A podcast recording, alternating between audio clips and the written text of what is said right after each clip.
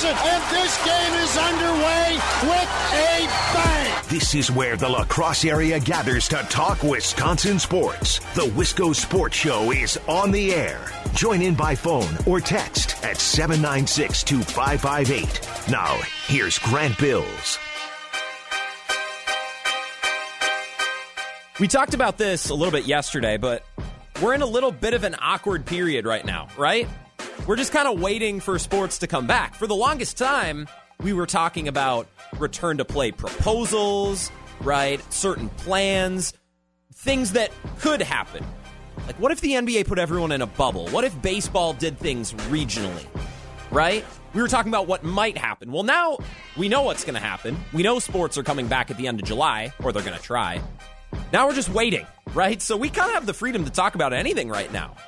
Today we're going to talk a little bit about the Brewers. We're going to talk about uh, the Bucks, some former Bucks players. We're going to talk about Bob Uecker.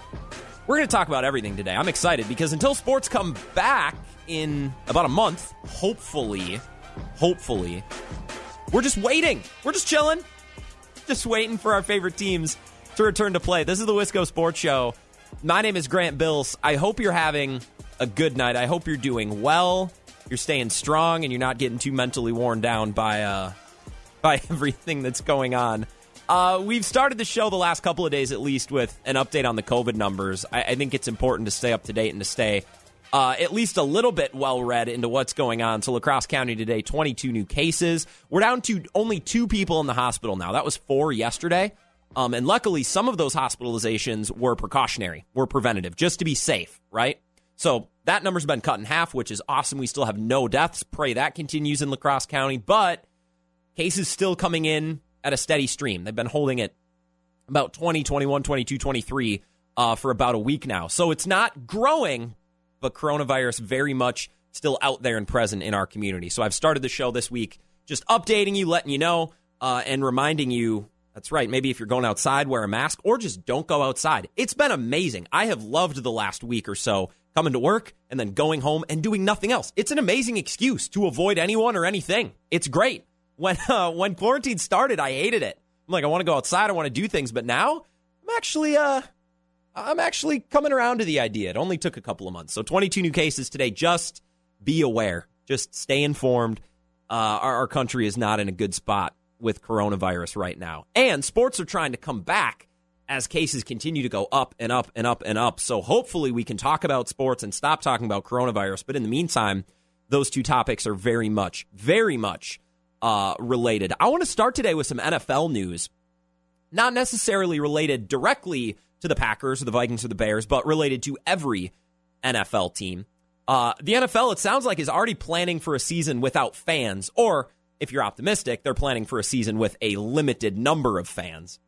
I don't think they're going to be fans. We'll get to that uh, more in a few minutes. The N F L announced today, and all the owners agreed, they're going to sell local ad space in the first six to eight rows of stadiums. So in the first six to eight rows of Lambeau Field, the Packers, at least how I read it in the Sports Business Journal, the Packers are going to have freedom to sell that space to local advertisers, as long as those local advertisers don't conflict with the advertisers of the N F L. Right? For example, when we air Packer games on W K T Y, we can still sell ad space to local businesses. We do, right? But those local businesses can't conflict with sponsors of the Packers. Like, I, I can't think of an example off the top of my head, but Sargento is a big sponsor of the Packers, and I think the Brewers, but I'm not quite sure. Let's say Sargento is the official cheese sponsor of the Green Bay Packers. Even though the Packers and W K T Y are separate, the Packers have their own advertisers, we have our own local advertisers, we could not sell ad time with a, another cheese company. I don't even, do we have local, do we have a local cheese company? I don't know. We couldn't sell advertiser to Kraft. We couldn't sell space to them because that would conflict with Sargento. So the Packers and all teams are going to be allowed to sell space in the first six to eight rows. They're going to tarp it off and sell advertising as long as it doesn't conflict with advertisers from the N F L. Now, this ad revenue is hopefully going to help to alleviate some lost revenue that would have been brought in through ticket sales. But because there are going to be no fans, or optimistic view, there will be fewer fans, they're going to lose out on ticket sale money. So hopefully advertising money helps alleviate some of those losses from COVID nineteen. It also provides a buffer if fans are allowed to return to games. So let's say Lambeau Field's allowed to sell sixty percent, fifty percent capacity. Great. they have the first six to eight rows blocked off. So ideally, there's a buffer between the players and the fans. So the N F L helping make a little extra money. And in the event that fans can come back, they're still not screwing themselves out of, you know, opportunities for fans because there's still space and there'll be a buffer between fans and players. This is such a good idea, and it seems so obvious, right? All ideas seem so obvious after the fact. Like, Amazon is the simplest thing in the world, just an online marketplace to sell everything. Like, of course that was a great idea. It seems obvious now. Facebook as well, of course. One social platform for everybody to be on, to share pictures and to communicate. Of course, it's the most obvious thing in the world after the fact. Of course the N F L is selling ad time because that makes them money. It helps alleviate costs of not selling tickets. And if there are fans, it helps protect the players. Of course. Of course, it's a brilliant idea, and it's obvious. And another side note, it's such an indictment on Major League Baseball because isn't alleviating monetary losses from COVID nineteen, isn't that their number one priority? Like, that was the owner's thing. Hey, we're losing money. We're playing games without fans. We need to save money here, here, here, here. Meanwhile, the N F L's like, yeah, we'll just do this. Great idea. And they passed it in like a day. And Major League Baseball still can't figure anything out. So that was another side thought I had related to this. Just as as the N F L looks smart, Major League Baseball looks dumb. Grass is green, water is wet, right? This is an interesting story. It's got a little bit of economics, got a little bit of sports, got a little bit of current events with coronavirus. Like, this is an interesting topic. That's why we're starting the show with it. And I don't say that to pat myself on the back. I'm I'm looking for anything that's that's not related to Major League Baseball negotiations right now. Any topic I can find is interesting that's not baseball. While this is an interesting story, it also makes one thing clear to me, and it's becoming more clear every day. There aren't going to be any fans at games in twenty twenty. There just aren't. I-, I hear people saying, well, we don't know if there will be fans. Let me be the first to tell you, there will be no fans at games this fall. We, there aren't. It's already for sure there aren't going to be fans at N B A games. Let me go ahead and tell you there's not going to be fans at Major League Baseball stadiums, and there's not going to be fans at N F L stadiums. If you've been paying attention at least one percent to what's been happening in the world of COVID nineteen in our country in the last week, it is, uh, well, it, it could not be going worse. So Florida and Texas both have huge numbers. They reported five thousand plus new cases yesterday.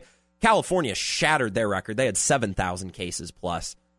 thirty-four thousand three hundred thirteen total new cases in our country on Tuesday. That's the highest it's been since May sixteenth. So we peaked in late April, early May.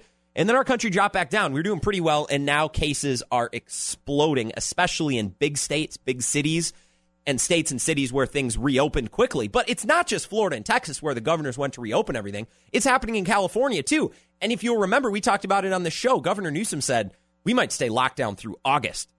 California has been one of the slowest states to reopen, and they are experiencing massive, massive growth in this virus in their state. thirty-four thousand three hundred thirteen total new cases in our country on Tuesday. And it was said by Robert Redfield, who's the director of the C D C. Doesn't that sound like an actor name? Robert Redfield. That doesn't sound like somebody who would work for the C D C. He said earlier today, and it was reported that, according to him, every positive test equates to about ten other tests or ten other positive cases that aren't tested. So let's say in La Crosse County, there were twenty-one new cases today. That means there were two hundred new cases that weren't shown in tests, that haven't been confirmed, which is really scary, right? twenty new cases in La Crosse County every day means really as many as sixty new cases every day. Our country is in the tank right now with coronavirus. It's going terribly. I, I, I don't know if this could have been handled much worse, but that's not what we're here to talk about. We're here to talk about sports. I keep hearing people say things like, well, we don't know if there will be fans at games, or we don't know what things are going to look like in a month when sports start back up. No, no, no, no, no, no, no, no, no. I know there aren't going to be fans. They're, they're not. We might not have Major League Baseball. The N B A plan might fall through. The N F L might say, no, we might not have sports at all, let alone fans at those games. I'm not convinced Major League Baseball is going to pull out a season without fans in the stands. I'm really, really hesitant to believe Major League Baseball can make this work even if there aren't fans in the stands. And yet, people in Chicago saying, yeah, we'd love to have we'd love to have fans at White Sox games. Yeah, well, I'd love a lot of things, but twenty twenty hasn't exactly been our year. The Astros owner saying, yeah, we're going to, trust me, we're going to get fans in here. Don't worry. We're going to get fans in here. No, you're not. You're going to run out of hospital beds in Texas. You're not going to be putting fans in the stands for Astros games. Absolutely not. Smart people keep telling us we're going to have to adjust our behavior and our expectations, right? We need to learn to live with the virus. This has become our new normal. And I say that almost sarcastically because I hate the expression, our new normal. I hate that. Once this pandemic's over, I never want to hear it again. Smart people keep telling us we have to adjust our behavior. We have to adjust our expectations. That goes for sports too. That goes for sports too. How, in a country where people think masks are a political issue, how do we expect to get fans back in the stands in a month? Cases are rising right now faster than they have been in months, and you expect you expect to be peop- sitting in Miller Park in a month? No, no, no, no, no, no, no, no, no, no. I'm all for being optimistic. I am all for being optimistic. Don't get me wrong, but I I don't know how there is an optimistic way to go about this and realistically say and truthfully say fans in stands are a good idea within the next month. I, I just, I, I cannot do the mental gymnastics necessary to believe that. There aren't going to be fans at games. I've been watching Premier League on T V, by the way, and soccer's by, far from my favorite sport, but I've been watching Premier League. I, it doesn't bother me. Not having fans does not bother me. I think when sports comes back, hopefully when sports come back in July, I don't think it's going to affect us a whole lot. I, I see and hear people saying things like, man, I'm I'm not going to watch if there are no fans. It's going to be weird without fans. Yeah, it'll be different, but trust me, it'll be okay. Like, it's fine. I've been watching soccer, which I don't really care or know much about. No fans. It's been fine, right? My head hasn't exploded. My T V hasn't broken. It's fine. We live on without fans. Adjust your expectations. Adjust your behavior. That goes for sports, too. We ain't going to have we ain't, we ain't going to have fans. Sorry. Don't want to be a wet blanket. Uh, when we come back, I want to talk about some of my favorite N B A players and some of my favorite teams, not the Bucks, and players that aren't on the Bucks. There was some news in the N B A today, and it was reported by Tim Bontemps. We got a couple more details on how the bubble in Orlando might work for the N B A return next month. Let's talk about that. We get to talk a little bit about the Sacramento Kings real quick. We get to talk about Jabari Parker, some of my favorite teams and favorite players in the news today, not for great reasons. We'll talk about that coming up next, the Wisco Sports Show.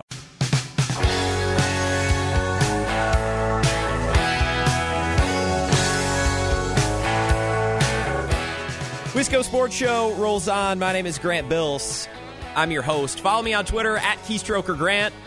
Follow everyone at the station at W K T Y. Dave Carney, Hunter Baumgart, everybody.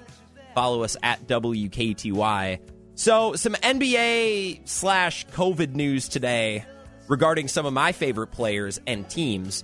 So just to remind you, give you a full picture, uh, my N B A fandom rankings, my favorite teams go Bucks. They're in the class of their own, right? But after the Bucks, number two are the Sacramento Kings. Love me some Sacktown Kings. Number three, the Atlanta Hawks. And number four, the Oklahoma City Thunder. Now, last year wasn't the Thunder, it was the Nets. And it went Bucks, Kings, Nets, Hawks. But then the next got Kyrie Irving and Kevin Durant, and, and I'm out. It used to be Dinwiddie and Jared Allen and Karis LeVert, and, and now they, they got all mainstream, so I'm, I'm off the Nets. But Bucks, Kings, Hawks, Thunder.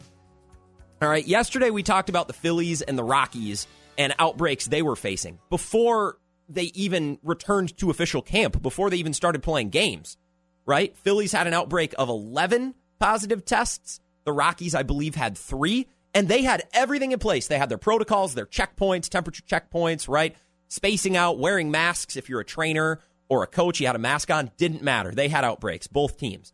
Now, today, we're talking about the Sacramento Kings. Jabari Parker, the former Buck, Buddy Hield, Alex Len, all testing positive. Remember, Jabari Parker was in Milwaukee to protest a couple of weeks ago, which I'm a huge fan of. You you start to wonder where this COVID infection came from, right? If it was at a protest or if it was just at a gas station, at a grocery store, maybe jogged by one person on the sidewalk. That's all it takes. I'm not saying that it happened at the protest, not what I'm saying, but I mean, he's been around a lot of people. He's been in lots of different places in the country. He's now in Chicago right now.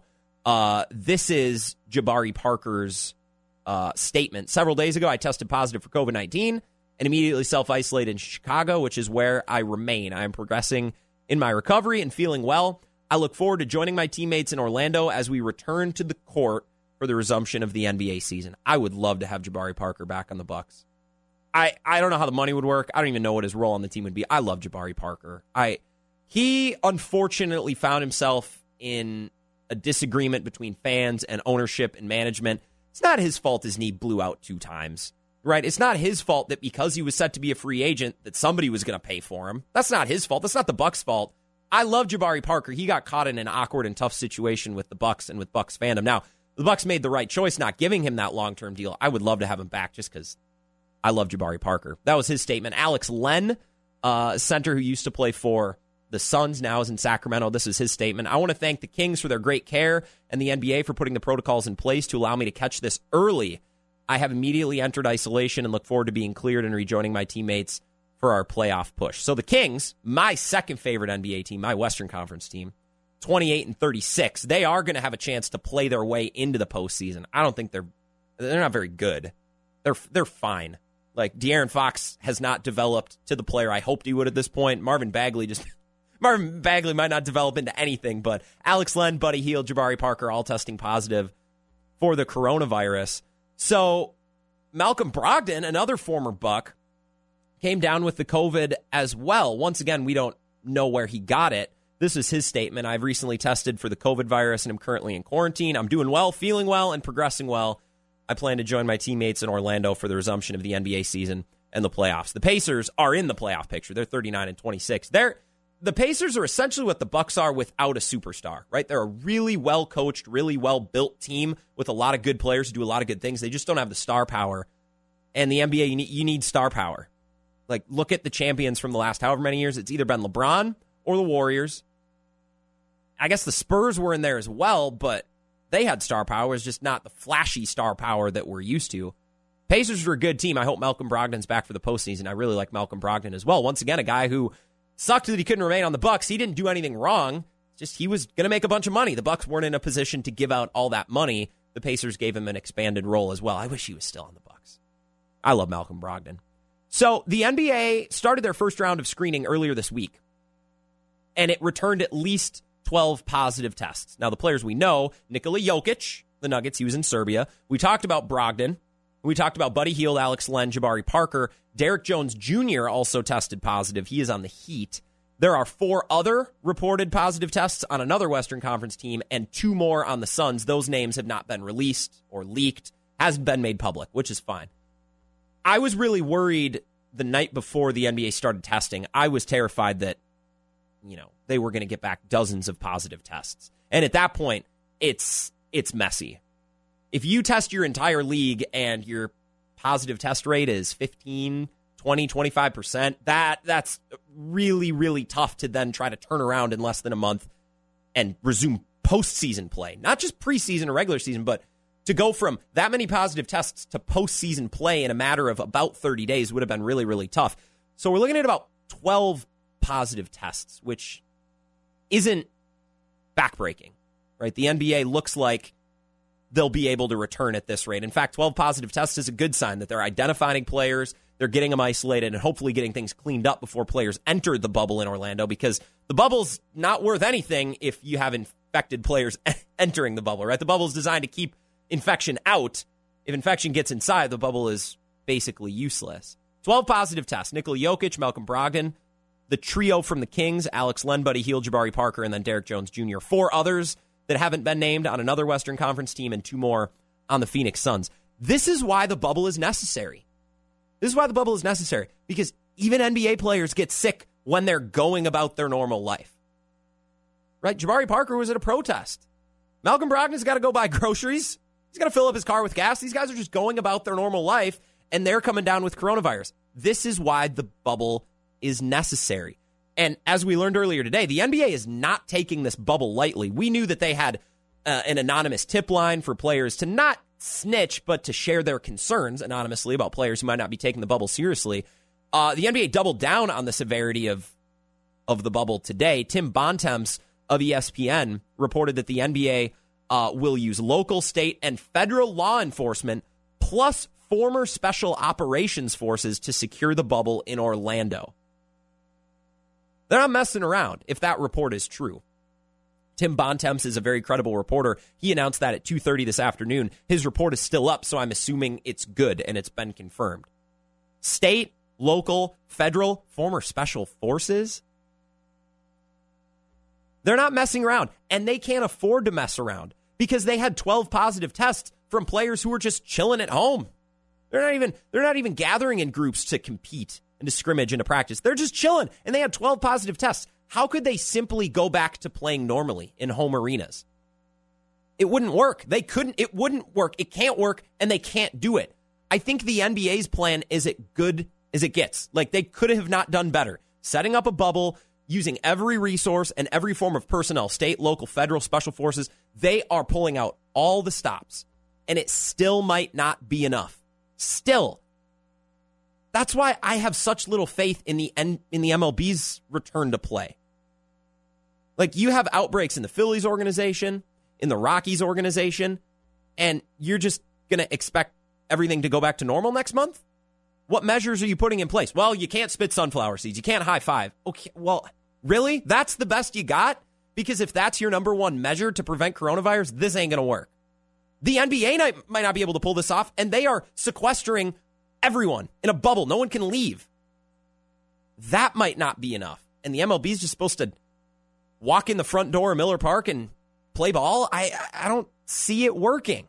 I keep going back to this quote. I was reading a piece in The Ringer today by Dan Devine, and he was talking about the fragility of the N B A return. Right? Yeah, the plan's great, but here are the concerns. Here's what could go wrong. And there's a quote in this article, and it, it branches off of a report from Tom Haberstroh of N B C Sports earlier this month. This is the quote.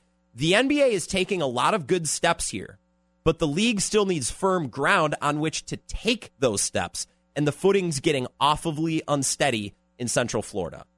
That's beautiful. That's that's perfectly said. That's another way of saying, hey, the plan is great, and it still might not be enough. The N B A is taking all the right steps, but if they're stepping into Central Florida and Orlando, where the testing rate has flirted around twenty percent, it doesn't matter. It doesn't matter how good your plan is.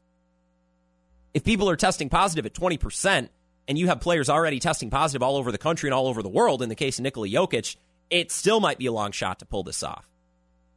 I have questions about the N B A's return, and they're taking this way more seriously than Major League Baseball. I, I'm not trying to be negative today. I, I, I've been a little bit pessimistic through the first half hour, and we're going to talk about the Brewers coming up next, and we'll actually dig into some baseball talk, not COVID talk, but I I don't see this going well.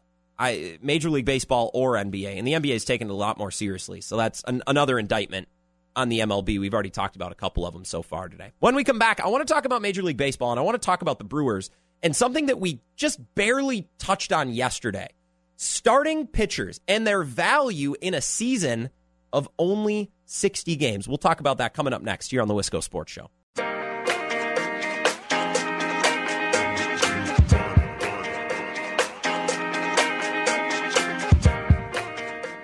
Wisco Sports Show rolls on. I hope you're having a great night. Thanks for tuning in. My name's Grant Bills. I'm your host. We've talked a little bit about the N F L, about the N B A. I want to talk about baseball. I miss the daily grind of talking about lineups and starting pitchers and management decisions. I miss that so much. I say all the time that baseball is boring in a good way. Like, it's not always a bad thing to be boring. Baseball's a good kind of boring, and I miss the routine. Coming on every day, talking about the game from the night before.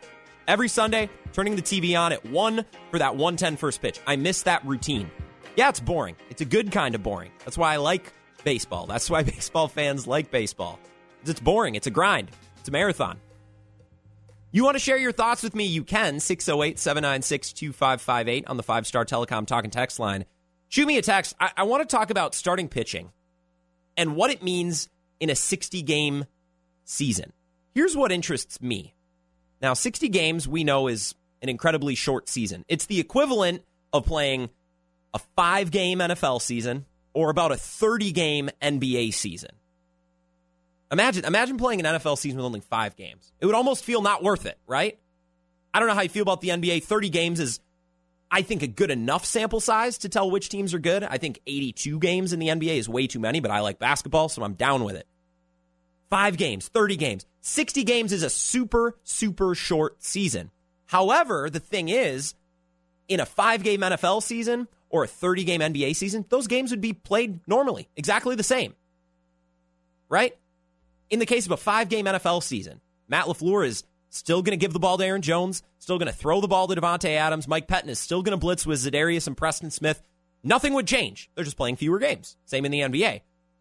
In Major League Baseball, and we see this in the postseason, in small sample sizes, baseballs play differently. The managers go about things differently in a small sample size. Watch Game seven of a postseason series. Manager will empty their bench, empty their bullpen, use every starter on the bench if that's what it takes. The game changes. The way it's played changes. It's almost like the rules themselves change. The rules go right out the window. I'm interested to see how different managers handle this, because you know some managers are going to treat this like a normal season. They're not going to make any changes. And then there are going to be some managers that throw everything out of whack, redesign their starting rotation, and redesign their bullpen, and design their roster to play a short sprint amount of games. Every team is built differently. Every manager thinks differently. We're going to see a lot of different strategies employed in a sixty-game season. Equivalent, it's the equivalent of thirty-seven percent of the full one sixty-two. I can't wait to see it. Now, teams with the best odds, as in any year, have the best starting pitching. If you, uh, I was looking at FanGraphs yesterday. I pulled it up again today just to keep it consistent. New York, L A, Houston, Washington all have really, really good playoff odds. The Nationals, a fifty-three percent chance to make it. The Dodgers, eighty-six percent. Imagine that. Imagine that, Brewers and Twins fans. How nice would that feel to, to for making the postseason to really just kind of be a formality? Um, imagine that. Wouldn't that be nice? To have an eighty-six percent chance to make the playoffs. Must be nice, Dodger fans. Dodgers have a great chance. Yankees have a great chance. All of these teams have great starting rotations. Small side note, because they're huge towns with a lot of money, but that's not what we're talking about here. These teams all have a huge portion of their payroll tied up in starting pitching. The Yankees, for example, are giving thirty-six million dollars to Garrett Cole this year. Masahiro Tanaka's making twenty-three million dollars. J A. Happ, seventeen million dollars. James Patton making twelve point five million dollars, or James Paxton, excuse me. The Los Angeles Dodgers, very much the same. Clayton Kershaw making thirty-one million dollars this year alone. David Price making sixteen million dollars. The Houston Astros dealing out thirty-three million dollars to Justin Verlander, twenty-four million dollars to Zach Greinke. Lance McCullers is even making five million dollars. This is just dwarfing what the Twins and the Brewers are paying their starting pitching. The Nationals are the best example. Scherzer, Strasburg, and Corbin are making thirty-five, twenty-three, and nineteen million dollars respectively. The teams with the best odds have the most money tied up in elite starting pitching. For example, Washington, seventy-nine combined million dollars between Scherzer, Strasburg, and Corbin this year alone. That's forty-eight percent of their payroll. forty-eight percent of their payroll is tied up in their three best starting pitchers. Now, in a normal season, a healthy starter like Max Scherzer makes about thirty starts. Sometimes a couple fewer, sometimes as many as thirty-four, thirty-five, but it's around thirty. That's your benchmark in a normal, healthy season. This season, I would expect a starting pitcher to make about twelve, maybe near fifteen. Five-man rotation, sixty games, twelve. twelve games. This is why I think the Brewers could outperform their projections. They could. They could. Because the Brewers don't have a stupid amount of money and talent tied up in starting pitching, because this season more than any other is going to show that you can really only use Max Scherzer every five or six days. You can really only use him in about twenty percent of the games. In a normal season, that would be about thirty starts. But it's going to be twelve, a dozen. Imagine your best player, Max Scherzer, or Garrett Cole, or Clayton Kershaw, your best player on your baseball team, and you only get to see him pitch twelve times in the regular season. Think about that. Now, it's obviously not a disadvantage to have Max Scherzer or Steven Strasburg or Garrett Cole on your team this year. That's not what I'm saying. It doesn't hurt you to have a great pitcher, but it's not as great of an asset as it would be in a season with many more games. Instead of getting thirty starts out of your best player, you're going to get twelve. You're going to get twelve. Those starts better count, right? He better go. He better have eight wins. Max Scherzer, Garrett Cole, pitchers of that ilk just aren't going to have the impact they would in a regular season, a regular one sixty-two game regular season. This is why I think the Brewers could outperform projections this season, because their success isn't tied up in starting pitching, which weirdly might be better in a shortened season. There's a couple of reasons, a couple bullet points why I think the Brewers could be better than they are projected to be. And according to FanGraphs, the Brewers have about uh, thirty percent chance to make the postseason, thirty-nine, or excuse me, thirty, yep, yeah, thirty-nine percent. Cubs, forty-nine, Reds, thirty-seven, Cardinals thirty-five.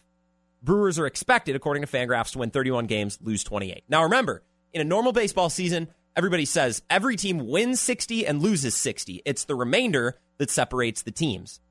According to FanGraphs, the entire division, the N L Central, is a projected to finish within about six games of each other. It's going to be really close. Christian Yelich is the great equalizer in a season like this, as is Mike Trout or even a player like Anthony Rendon. Funny enough, both of those players happen to be on the Royals. If you have a player that is arguably the best player in Major League Baseball, Mike Trout, Christian Yelich, maybe you can talk about Cody Bellinger. I think Yelich is a better all-around player, but that's not important. If you have an M V P on your team, that, that player can carry your offense for sixty games. We see it all the time. David Freese did it in the postseason twenty eleven. Yelich did it in twenty eighteen. One hot bat can power a team for a certain length of time. A month, month and a half, maybe two months. It's when you start getting seventy, eighty, ninety, one hundred games into a season where one player can't do it all. You can have a hell of a hot streak, and Yelich in twenty eighteen had a hell of a hot streak. But no player can sustain being the, the driving force of an offense for an entire season. So in a sixty-game season, assuming Christian Yelich plays the way I think he's going to play coming back from injury, the Brewers might be pretty good offensively because one player can make a difference in this small of a season. I also think the combination of Josh Hader and Corey Knebel is a huge asset for the Brewers. It's going to be a race to the finish line. Doesn't have to be pretty. You just need to get there. You just need to eat as many innings as possible. sixty games, that's five hundred forty innings. What's the best way to get to five forty? Well, if Corey Knebel returns to form and he is effectively a closer-type pitcher, then the, you can use Josh Hader however you want. You can use him in the fifth inning. You can use him in the seventh. You can use Hader to close games as well. But that combo, that two, that double punch in the bullpen, a one-two punch, that gives Craig Counsell a lot of flexibility, and I think Craig Counsell is the other reason the Brewers could outperform projections this season. I think a lot of managers are going to treat this like every other season. Hey, nothing's changed. Baseball's still baseball. Still nine innings. I think Craig Counsell is going to make adjustments that will give his team an advantage in a sixty-game season. I can't say that about every manager in Major League Baseball. Craig Counsell is going to tweak things as they should be tweaked, right?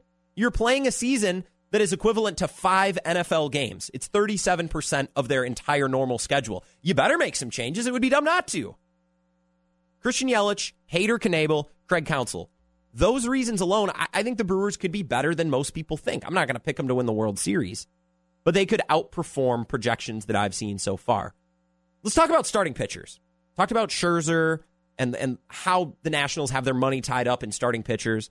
And starting pitchers normally make thirty starts, they're going to make twelve. Well, the Brewers have this selection of pitchers. Woodruff, Hauser, Brett Anderson, Josh Lindblom, Corbin Burns, Eric Lauer, Freddie Peralta. That's seven guys. Now, in a normal year, you have a five-man starting rotation. I just named seven names that could be starting pitchers for the Brewers. I think Craig Counsell might go to a four-man rotation and move some of those arms to the bullpen. And I think this season, you're not going to see any pitcher pitch more than four or five innings, even if they're dealing. Sit him down, get him healthy for the next time around, because I think Craig Counsell might go to a four-man rotation.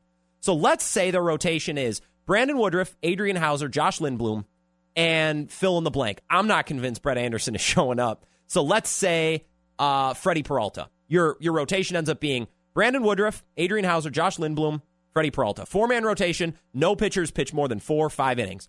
Then you can move Corbin Burns and Eric Lauer to the bullpen, which gives you even more flexibility. Remember what Corbin Burns was in twenty eighteen? An elite starting caliber pitcher they just didn't have a spot for. They're like, we're going to put you in the bullpen. We can pitch you in the fifth. We can pitch you in the eighth. We can pitch you for one inning. We can pitch you for three. The flexibility that Corbin Burns gave them in twenty eighteen, I, I think Craig Counsell is going to try to find a similar arm to fill that role this year. Maybe it is Corbin Burns. Maybe it's Freddie Peralta. I, I don't know. But I think Craig Counsell will go to a four-man starting rotation. No starter pitches more than four or five, and the rest of the arms go into the bullpen. You're now looking at a at a bullpen that has Hader and Knebel. Those are your two lockdown guys. After Corey Knebel and Josh Hader, it's about filling in the cracks. Brent Suter, Freddie Peralta, possibly Eric Lauer or Corbin Burns. You're going to have so much flexibility, so much flexibility to eat the rest of those innings. And Counsell is going to plan to get through sixty games. I think even more specifically, he's going to plan to get through five hundred forty innings. It's the best way to get through five hundred forty innings. And I don't think it's sending Brandon Woodruff out there for six or seven innings every five or six games. Unique season, unique scenario. I think Craig Counsell will put a unique strategy into place. I'm really excited to see what he cooks up. Really excited to see what he cooks up.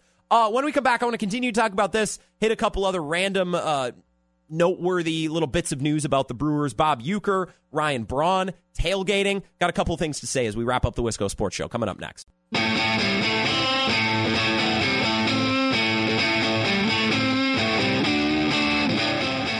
Final segment of the Wisco Sports Show. My name is Grant Bills. So much, so much going on right now as baseball and the N B A and the N F L are trending in the right direction. But we're just waiting. We're just waiting to see how it all goes. COVID cases spiking, well, just about everywhere. Other than New York. It's done there. But spiking everywhere else. So we'll see how baseball handles it, how the N B A handles it uh, in the next month or so. Don't forget, you can always check out the podcast to this show. Check out what you've missed. Just go to W K T Y sports dot com and check the W K T Y mobile app as well. Not only for my show, but Dave Carney and the W K T Y Morning Show. Check out all our shows in podcast form on our website and on our app. So a couple random Brewers uh, news and notes before we uh, sign off for the night. First of all, I saw officially the most Milwaukee Brewers thing I have ever seen. Earlier today on Twitter, it's from our friend Adam McAlvey, who covers the Brewers for Brewers dot com. Uh, this was his tweet. A common question I've heard in the past two days, even if Miller Park is closed to fans, can we come tailgate? which, which is awesome. It's like, well, we can't come inside. Can we still use the parking lot? He says, unfortunately, the answer is no, at least at the start. Here's a statement from the Brewers. This is hilarious. The Milwaukee Brewers put out a statement telling people that, yeah, sorry, you can't come hang out in our parking lot during the games. Only in Wisconsin would people want to do this, and this is amazing. This is the statement from the Brewers. We would love to have fans tailgate in our parking lots while they listen to games on W T M J, on their car radios, or watch on phones and T Vs on Fox Sports Wisconsin. But it would defeat the purpose of the protocols that have been put in place by City of Milwaukee health officials. Health and safety is our top priority, and we are committed to compliance with the measures that are in place. If the City of Milwaukee revises the restrictions that are currently in place at some point down the road, and if Major League Baseball approves as well, we'll revisit our ability to host fans for tailgating and attending games. This is this is so funny. A Major League Baseball team put out a statement to let fans know that, sorry, no, you can't come set up shop in our parking lot. I love Wisconsin so much. I cannot picture myself going to see games at a place where people don't want to hang out in the parking lot. Like, I went to Target Field last summer, and Target Field is really cool. It's really nice. We had to sit through about a two-hour rain delay, which I'm not exactly a fan of, but Target Field is really nice. The view is cool. It's right in the skyline, right in the city. But it's not Miller Park. It's not what I grew up with as sports in Wisconsin. You grow up, and it's like, oh, you go to Green Bay, and you tailgate in someone's front yard, and you give them twenty bucks to park there. You go to Miller Park, and you get their two hours ahead of time, and you grill and you drink in the parking lot, and then you go into the game. In a place like the Twin Cities, you take the you know you take the train or take some sort of public transportation downtown, you go to the bars, and then you walk into the game, you know, thirty minutes before first pitch. Very different. I love Wisconsin, and I love the tailgating experience, and I actually think it would be really cool if there was a way to do it where fans aren't going to be at games, but there's enough space in parking lots. If you could let a limited number of people through to barbecue and to listen to the game, that would be awesome. But in no other state in the country are people trying to do that. And in no other team in the country putting out statements that, no, guys, sorry, but you can't can't come sit in our parking lot during the game. I I love it. I had to share that. Uh, Bob Uecker is also going to be calling home games this year, which everyone was rejoicing on social media, to which I said, did we really ever doubt? Was there any question that Bob Uecker wasn't going to be calling games this year? I Bob Uecker is going to die in that booth. And I say that in a in a loving way, not in not in a way that may, like makes it sound like I want Bob Uecker to croak while calling a game. This is Bob Uecker's life. This is his passion, right? I can't imagine him retiring and watching the Brewers on T V. As long as he's going to be able to call games, he's calling games. Last uh, little bit of news related to Ryan Braun. I tweeted yesterday. You can find me at Keystroker Grant. I tweeted yesterday, this might actually be the best news of twenty twenty so far as we sit here on June twenty-fifth, yesterday on June twenty-fourth. Once again, from our friend Adam McKelvey, uh, he tweeted out this thread, and I'll read what he had to say. When we last heard from Ryan Braun, he was maybe thinking that twenty twenty was his final season. Now, with the D H in place for at least two thousand twenty and possibly moving forward, that could be changing. I would say everything, this is from Ryan Braun, I would say with everything happening in our world, the COVID stuff specifically, certainly changes the dynamic. This season will be nothing like a normal baseball season experience. I think all factors into changing the way I am thinking about things right now. Here's the quote that I love. I would say based on where I am now, there is a higher likelihood that I would be interested in playing another year now than I thought I would be three or four months ago. The Brewers have to bring Ryan Braun back as a D H. If the D H gets instituted next year, which it absolutely should, he has to come back. What, four or five million dollars? I don't care. You're paying Eric Sogard a couple million. You can find the money to keep Ryan Braun as a Brewer for the rest of his career. I swear I need it to happen. I can't cheer for the Brewers if the Brewers don't have Ryan Braun. This is all I've ever known. Ryan Braun forever. Long hair, short hair, steroids, no steroids. I am here for it. I'm absolutely all in. Ryan Braun back next year after the uh, the conclusion of this contract as a D H. I absolutely love it. Give it to me. Tomorrow, we're going to continue to talk about baseball. We need to talk about the Packers, too. It's been too long. Remember they drafted a quarterback? They drafted Jordan Love. We almost forget about it with everything going on in the world. We'll continue our conversation tomorrow and say goodbye before the weekend. Same time, same place here on the Wisco Sports Show. Talk to you then.